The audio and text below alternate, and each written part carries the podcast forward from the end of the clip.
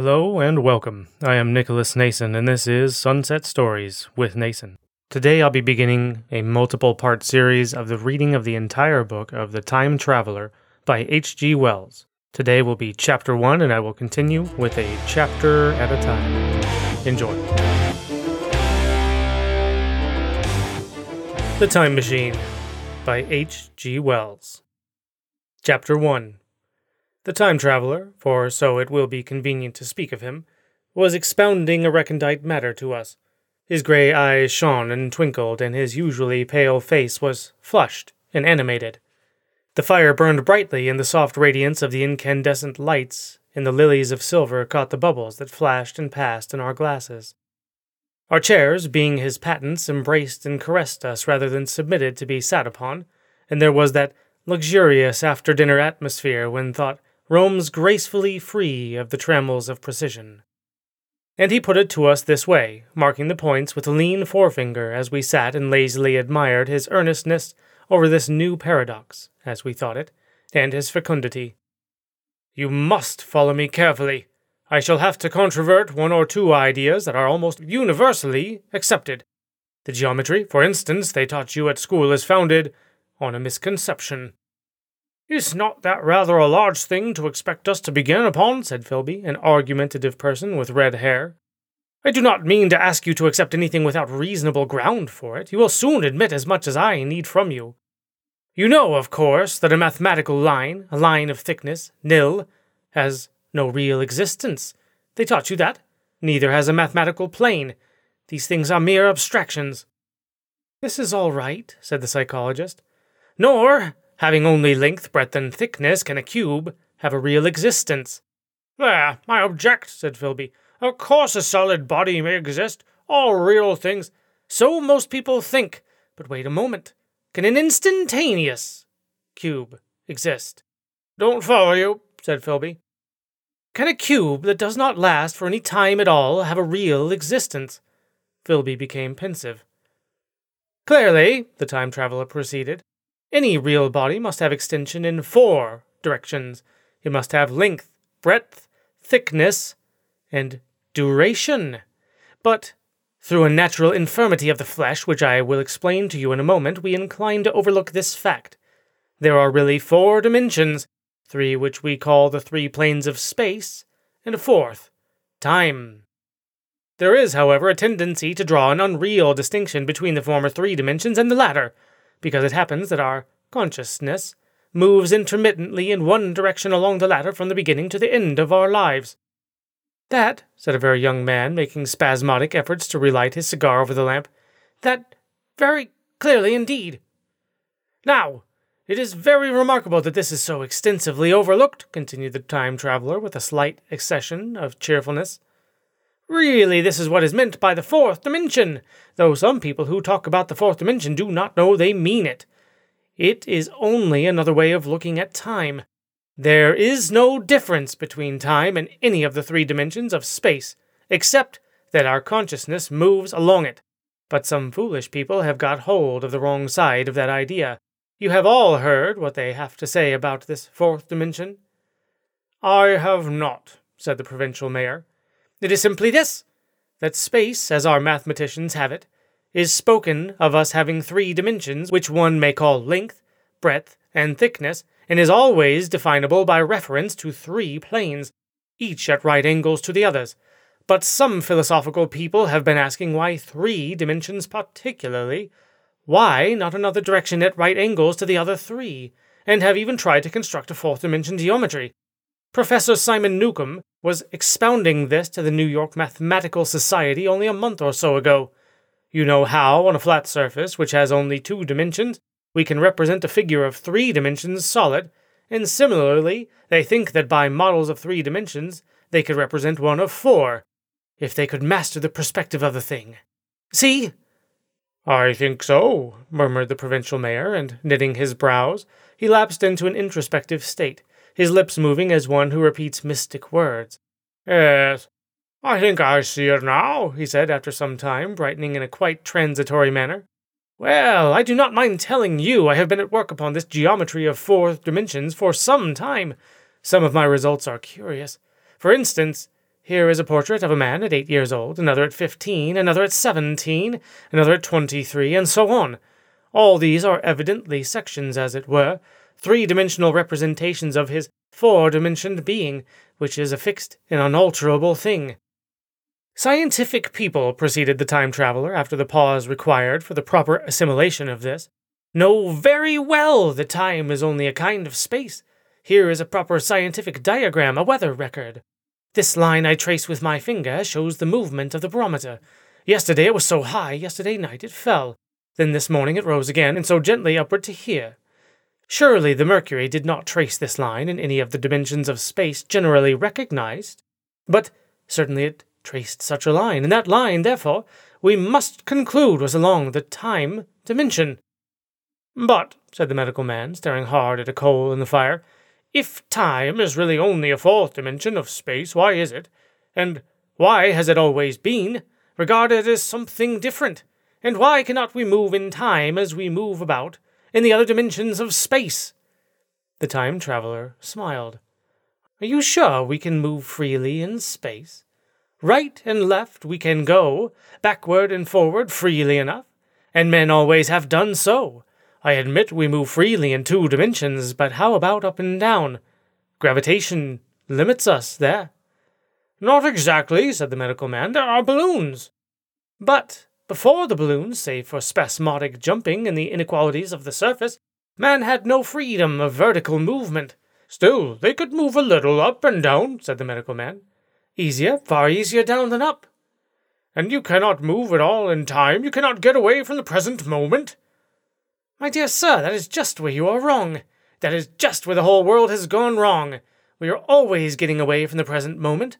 Our mental existences, which are immaterial and have no dimensions, are passing along the time dimension with a uniform velocity, from the cradle to the grave, just as we should travel down if we began our existence fifty miles above the earth's surface.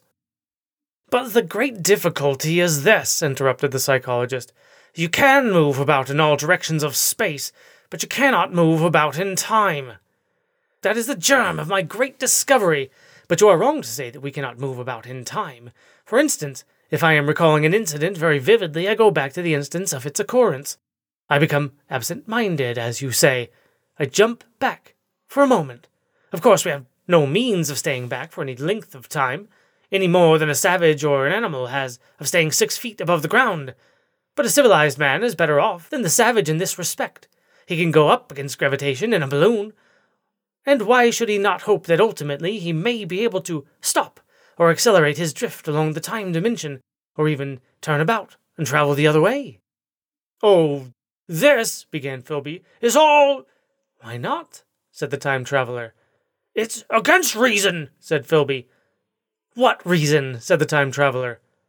You can show black is white by argument, said Filby, but you will never convince me. Possibly not, said the time traveler. But now you begin to see the object of my investigations into the geometry of four dimensions. Long ago I had a vague inkling of a machine. To travel through time? exclaimed the very young man. That shall travel indifferently in any direction of space and time as the driver determines. Filby contented himself with laughter. But I have experimental verification, said the time traveler. It would be remarkably convenient for the historian, the psychologist suggested. One might travel back and verify the accepted account of the Battle of Hastings, for instance. Don't you think you would attract attention? said the medical man. Our ancestors had no great tolerance for anachronisms. One might get one's Greek from the very lips of Homer and Plato, the very young man thought in which case they would certainly plough you for the little go. The German scholars have improved Greek so much.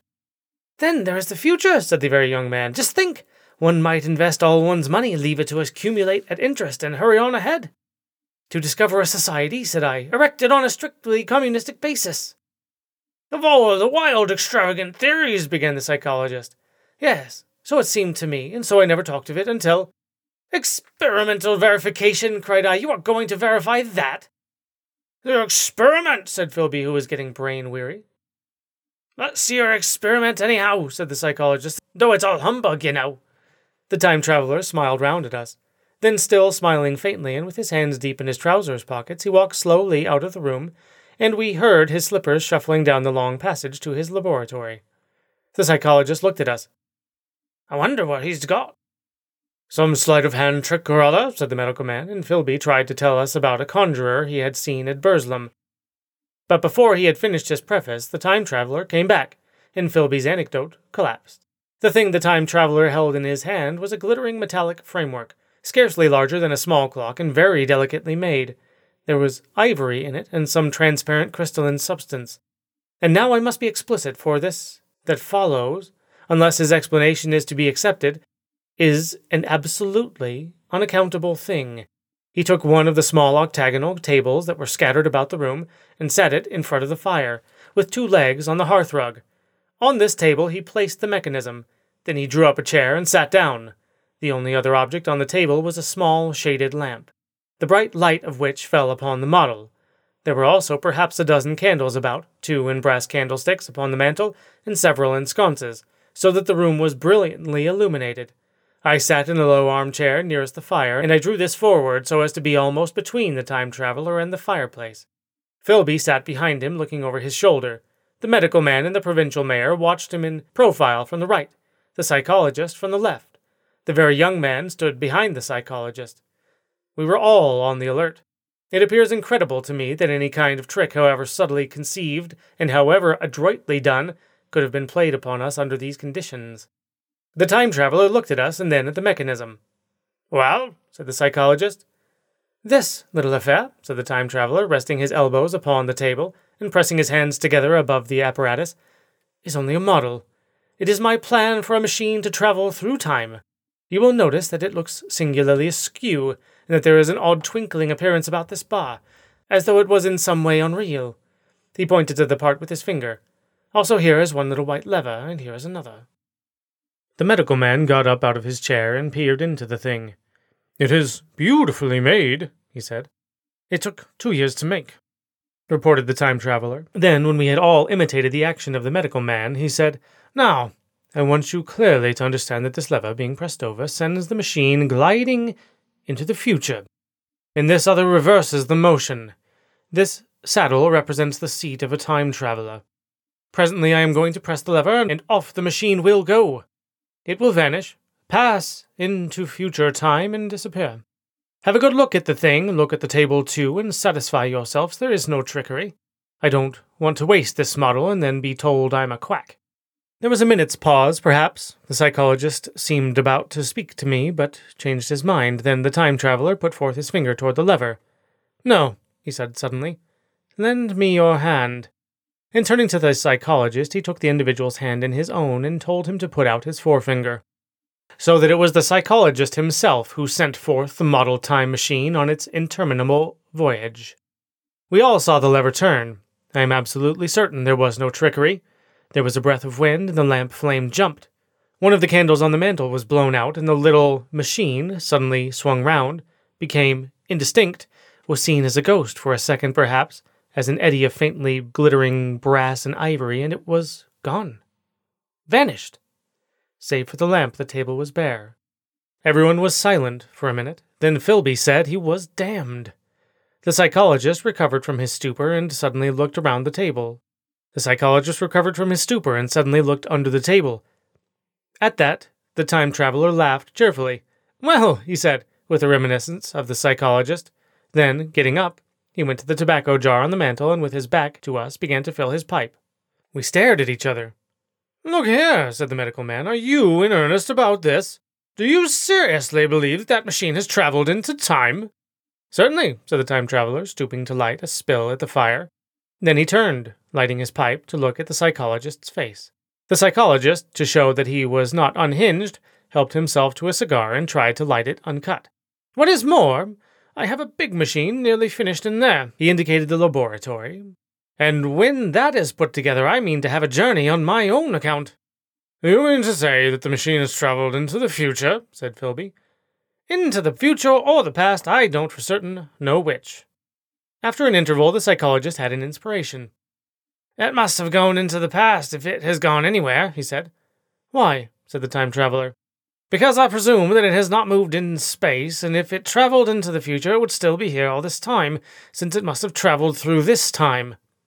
But, I said, if it traveled into the past, it would have been visible when we first came into this room, and last Thursday when we were here, and the Thursday before that, and so forth.